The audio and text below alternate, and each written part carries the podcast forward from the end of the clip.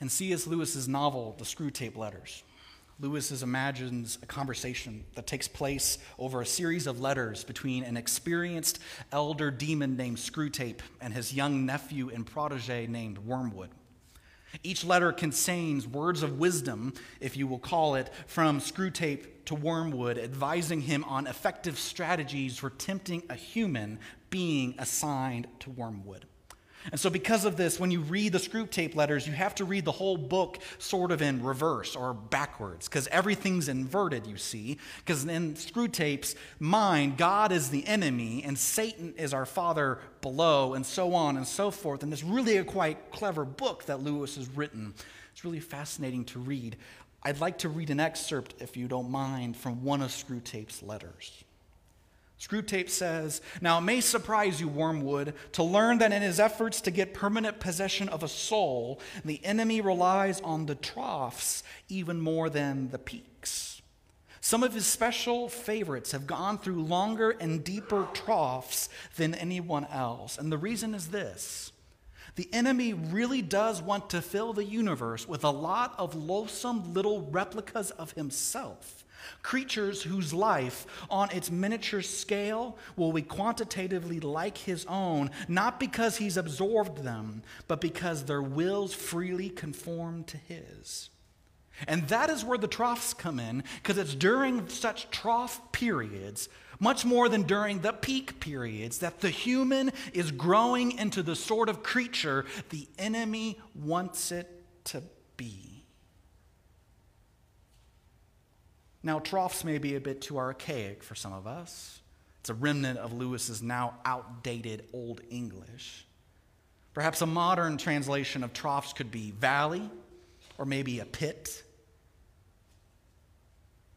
or maybe the gut of a fish. Just ask Jonah this morning. We began last week looking at this likely familiar short story that a lot of us probably heard as children, but a man of God named Jonah, a prophet, who received a calling from God to arise and go to Nineveh and preach against it. And Jonah, instead of heading straight to Nineveh, hightails it in the opposite direction, booking a nonstop trip to a distant place called Tarshish. And we explored last week that Jonah's hesitation and rejection to answer God's calling isn't what makes Jonah and Scripture unique, at least not to me. I suggested that what makes Jonah stand out is not that he fights his calling, is that he doesn't. That Jonah stands out not because of anything else, rather because instead of hanging in there and coming to grips with his calling, at least at the start of the book, he abandons it and he runs and he ejects. And instead of confronting God and wrestling with God, which admittedly is a bit scary thing to do, Jonah believes it's just far better to put as much distance between him and God as he, as he can. And we talked about last week how I think that Tarshish is not only just a geographical place, but it's actually more a state of the soul where we drown out God's calling with other stuff and other responsibilities and other gods to worship. It's a culture, it's an ethos that doesn't encourage us to be obedient, obedient to God. And Jonah hopes that he can go to this place to lose himself, and maybe if he can just get there, God won't bother to come looking for him, and instead he'll give up and find somebody else. And maybe that's the mindset of souls that just flee to Tarshish. That's what they're hoping to find.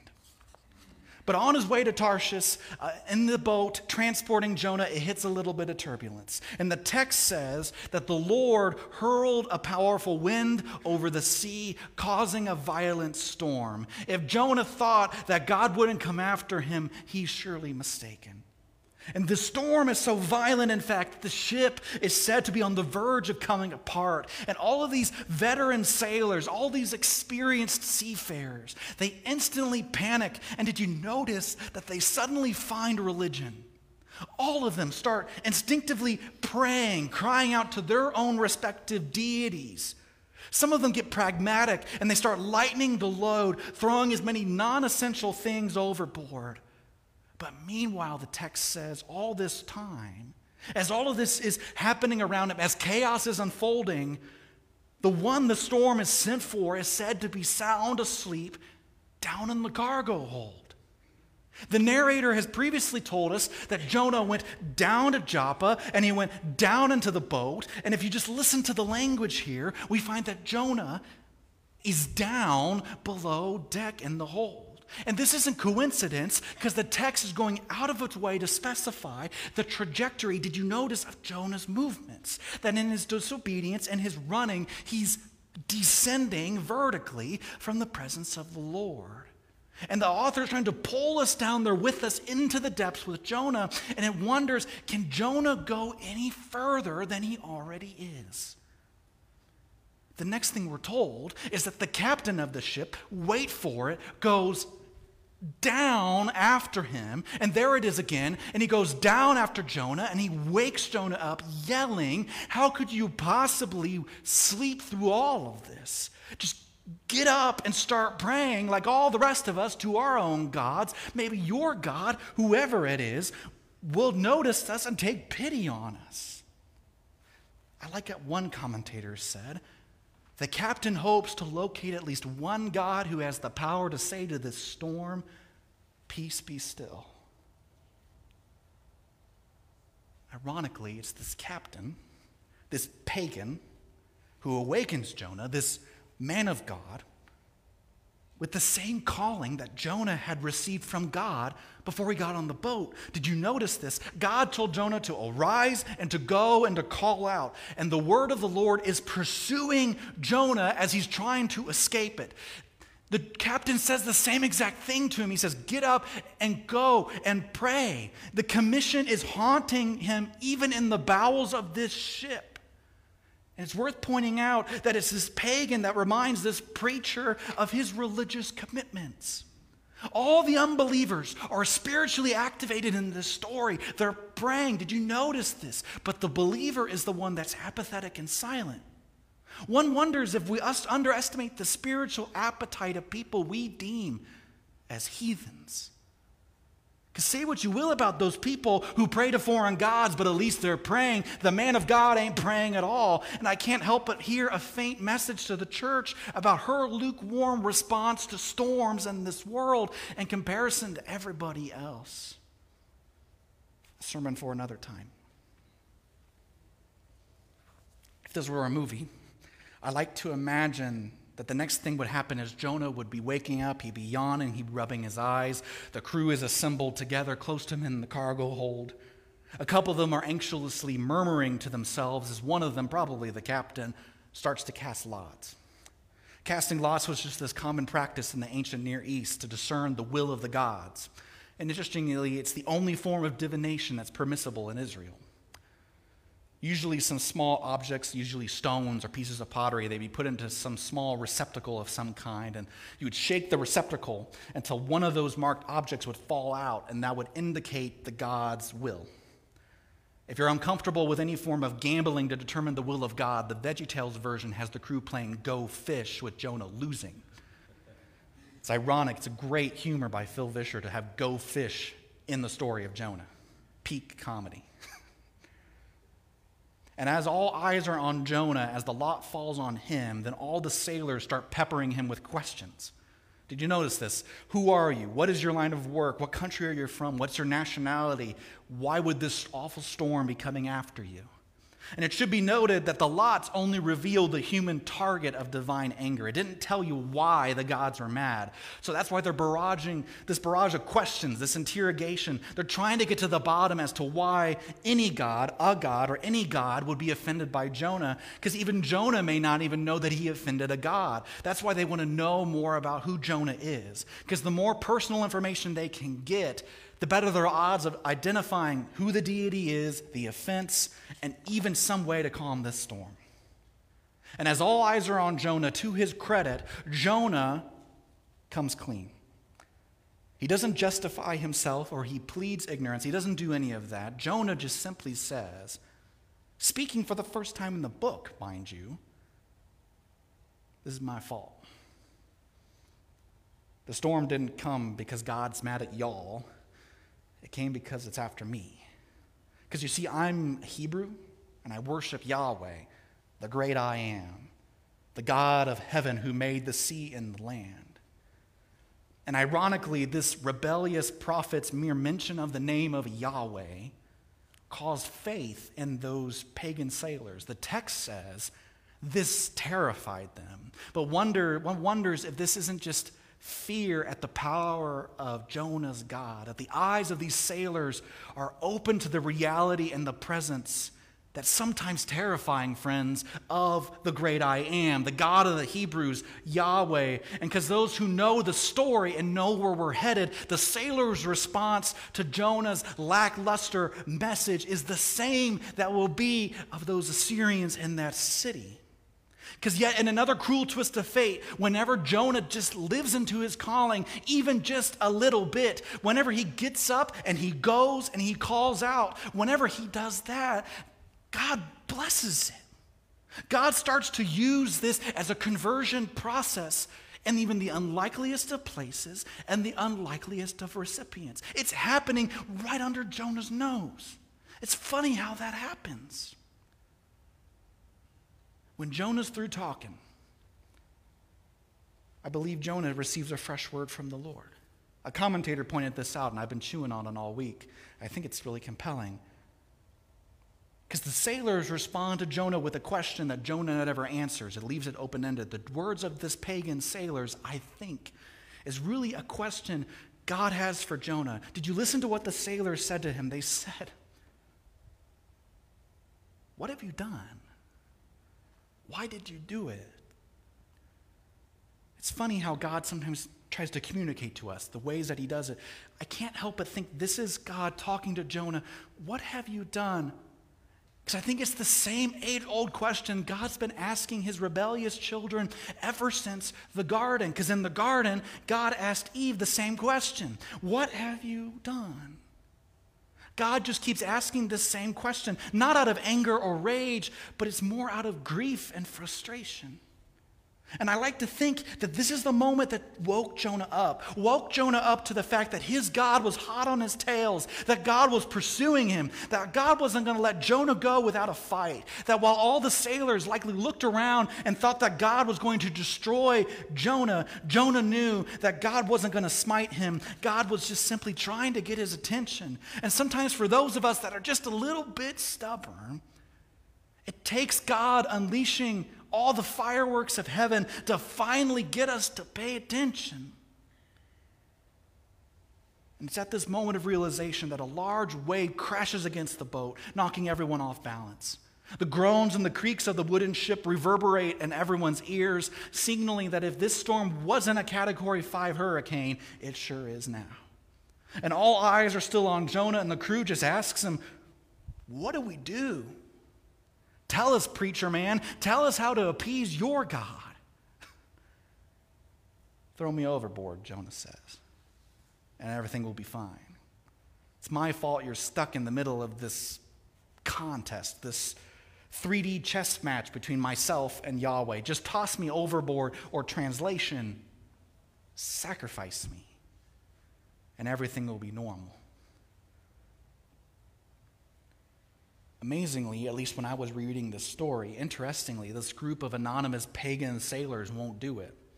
When you read the children's Bible, you get this impression that these guys couldn't wait to hoist Jonah over the sides of the ship to get the tsunami to calm down. But these guys show this incredible reluctance to do that. They have this internal protection of life that you don't just kill people. And this is remarkable of these pagans, that they do all that's possible to preserve life.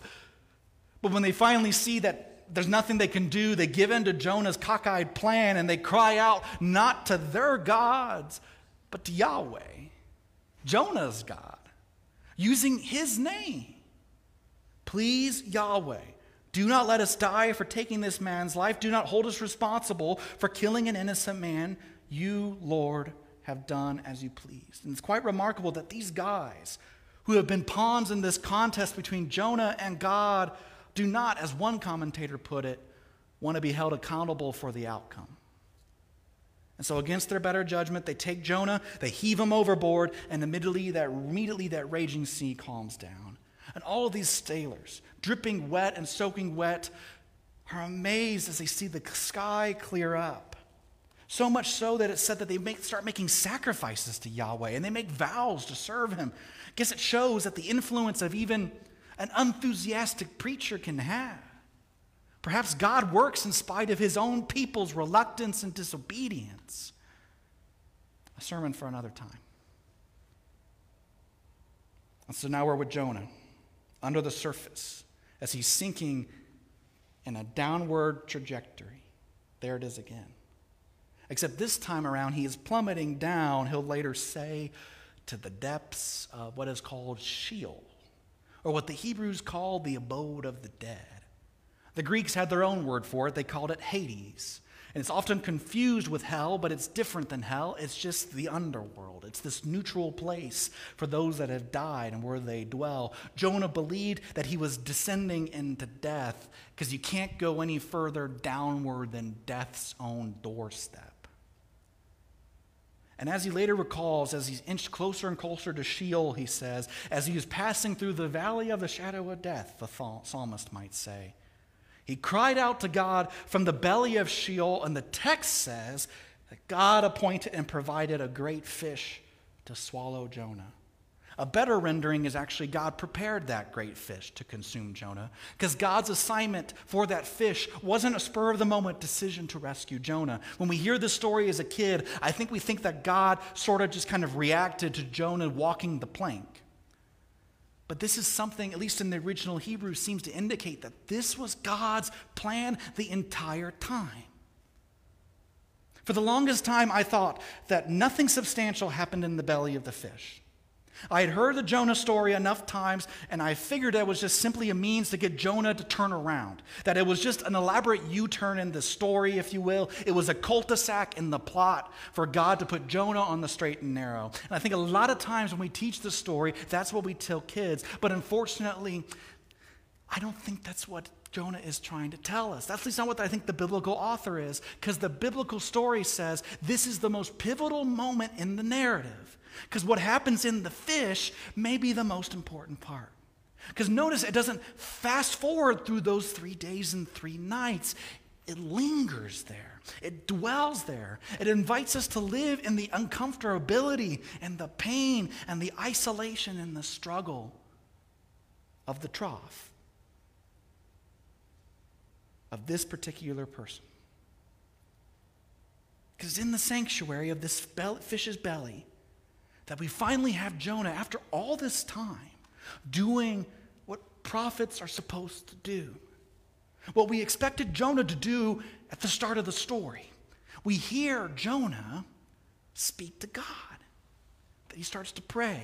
And when you hear pray, you may think, like I used to, that Jonah was just simply meditating for three days, a technique to block out and endure the claustrophobic confines of this fish prison.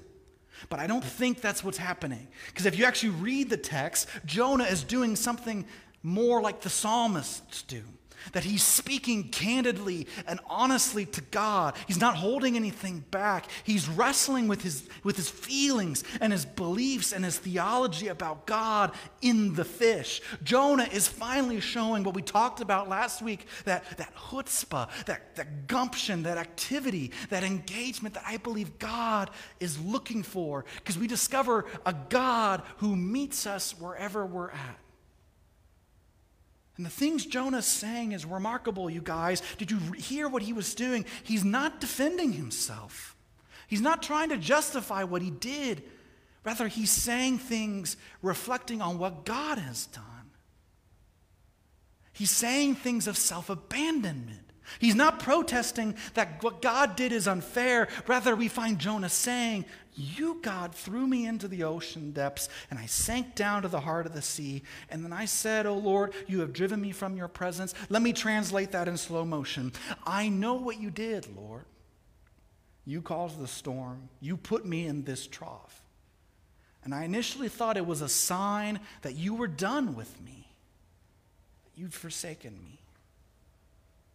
But wait, yet I will look once more on your holy temple. Translation, I see in reality now that this trough was actually a sign that you want to dwell with me like you dwell with your people in your holy house.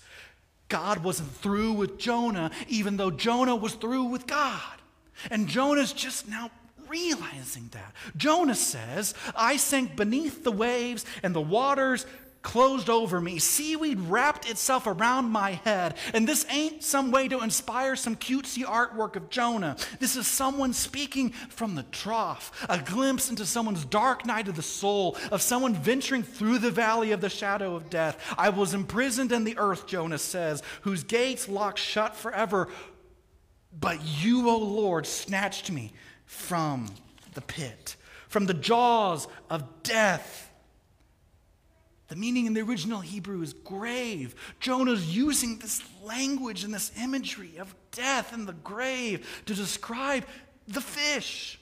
Because he sees this whole thing as something of a death. And it's this startling and vivid yet fascinating language, friends. Do we ever read Jonah chapter two when we tell the story?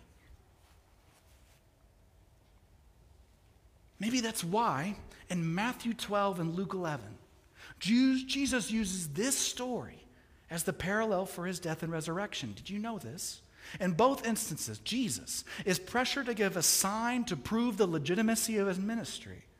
And the only thing Jesus says in response is, curiously, a hyperlink to Jonah, of all places. Jesus says, but the only sign I will give them is the sign of the prophet Jonah. For as Jonah was in the belly of the great fish for three days and three nights, so will the Son of Man be in the heart of the earth for three days and three nights.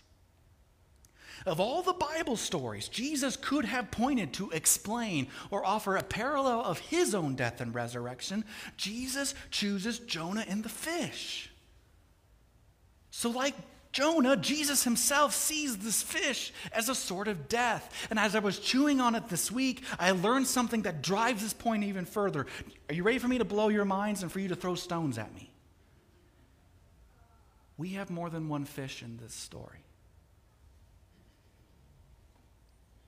There's more than one fish in this story. I was listening to Marty Solomon with the Bema podcast, and he talks about there's an interesting detail linguistically in the original Hebrew that goes largely unnoticed, even by those that can read the original Hebrew, so don't feel bad. At the end of chapter one, Jonah is swallowed by a male fish. The word is dog. Then in chapter two, Jonah prays from inside, wait for it, a female fish. The word changes to daga. And at the end of chapter two, he's spit back out by a male fish, that dog. So either our fish is changing genders or we have more than one fish, a female fish and a male fish. This is so cool. I'm not literally telling you there were two fish, by the way, or they're swapping genders. What I'm trying to tell you is that the original Hebrew author wants us to notice something that's happening here. He wants us to see something that's happening here. And so he's being clever. He's changing the tenses of a biblical Hebrew word, because in ancient Hebrew, unlike English, they have masculine, feminine, and neuter tenses. That's how they communicated stuff. And he wants to communicate something to us. And it doesn't take the much knowledge of anatomy and physiology to see what he's trying to say. Jonah is swallowed by a male fish, but he spends the whole time in the belly of a female fish. Why do you think that is? What would be so significant that Jonah is in the belly of a female fish compared to a male one? What is unique about female bellies?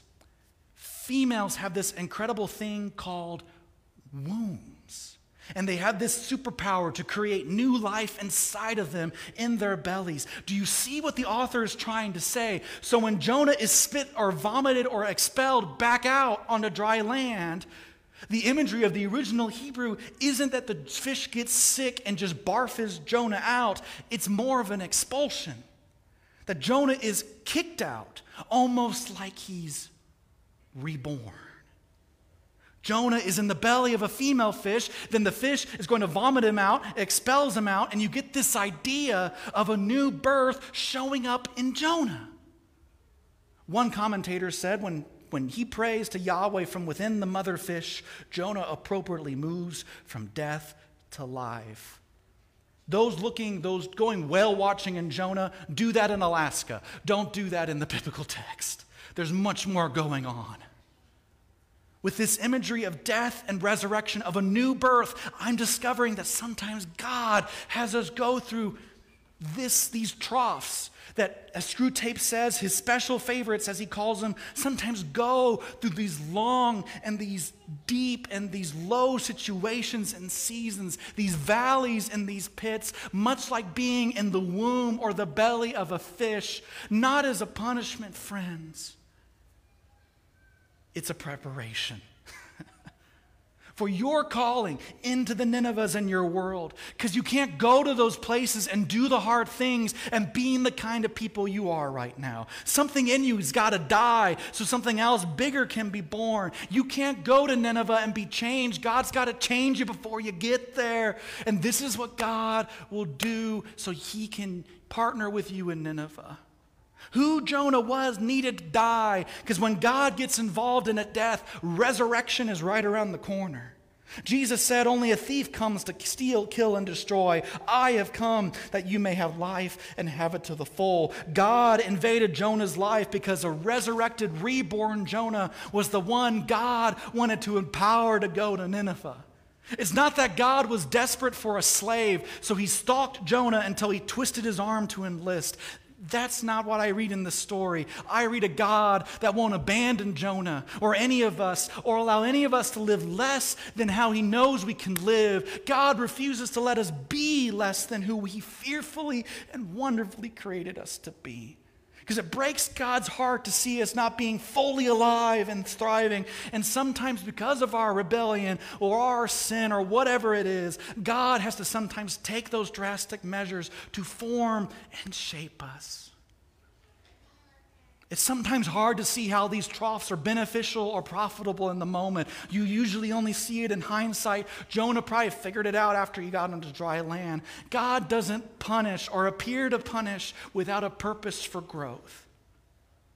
So what if a part of becoming who God envisions and inspires us to be is that those aspects of ourselves, certain aspects, whatever they are, or maybe even our entire selves, we have to die to ourselves so a new and a better self will be rise again and be born again. Not with the physical birth resulting from human passions, John says, but a birth that comes from God. I think this gets closer to the picture of sanctification that the Apostle Paul talked about in Ephesians. Since you have heard that Jesus, about Jesus and have learned the truth that comes from him, throw off your old sinful self and your former ways of life, which is corrupted by lust and deception, but instead let the Spirit renew your thoughts and attitudes. Put on your new self, created to be like God, truly righteous and holy. Bob Goff says, I think God allows all of us to go missing a time or two. He doesn't lose us like we lose stuff, but he lets us get lost for a while if it's what we really want. And when we do, he doesn't pout or withhold his love the way I probably would if someone completely ignored me or walked away. Instead, he pursues us in love. He's not trying to find us. He always knows where we are. Rather, he goes with us as we find ourselves again. And in this way, we have a little, little bit of sheep and shepherd in all of us. God isn't constantly telling us what to do as we search for ourselves either. He gently reminds us of who we are, and he continues to rewrite our lives in beautiful and unexpected ways, knowing that the next version of us will usually be better than the previous. Maybe this is closer to the mystery of why God relies on those troughs even more than the peaks. To form and shape us into new creatures, the new humans he wants to partner with to heal this broken world, friends. Because if you decide to go to Nineveh, if you are brave to go to Nineveh, you will have to go through a death and a resurrection first. When you think about the calling God has placed on your life, whatever it may be, the function that God is calling you to do, the verbs God is calling you to embody, to arise, go, and to call out, when you consider that unique thing that God has placed on your heart, as difficult and maybe as unattractive as it might be, if you're brave enough to wrestle with God and go to Nineveh, what parts or things in your life God may be wanting to prune and remove and refine? What if certain callings require being swallowed by a fish for a while before we're even ready to go into that calling to Nineveh? I'm not saying that every plight and every pain and every heartache and every bad thing that happens to us is a trough. I'm not saying that, because sometimes bad things just happen because we live in a chaotic, fallen world. But I think it does mean that every wound or limp from wrestling with God, every wandering in the desert, every fiery furnace and lion's den, every storm at sea, every dark night of the soul, every my God, my God, why have you forsaken me prayer, these are moments and these are seasons and times that the enemy wants to use for evil, but God can transform into something life-giving. That they're not without a purpose, that they are formative and redemptive. And while I'm not dismissing the pain or the hurt and the grief and the struggle, I want you to hear the holy purpose. That the reason our good shepherd, who faithfully provides for our daily bread and leads us to those peaks, to those green pastures and those still waters that we love, this may be why he also leads us through the valleys of the shadow of death. And what if we just trust the shepherd for this reason? That we need not fear, for the psalmist says, you are with me, and his presence comforts me. Troughs are not forever.